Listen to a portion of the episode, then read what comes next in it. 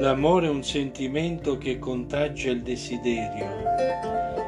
Quando l'essere ama, desidera e considera un bene il sesso opposto. L'amore implica carenza. È tutto ciò che l'uomo desidera e non possiede. Possiamo essere innamorati se una persona ci manca l'assenza di presenza. L'esempio d'amore più alto è quando muore un nostro caro, il forte desiderio che percepiamo e riceviamo è amore. La morte è l'inizio incontrollato del desiderio.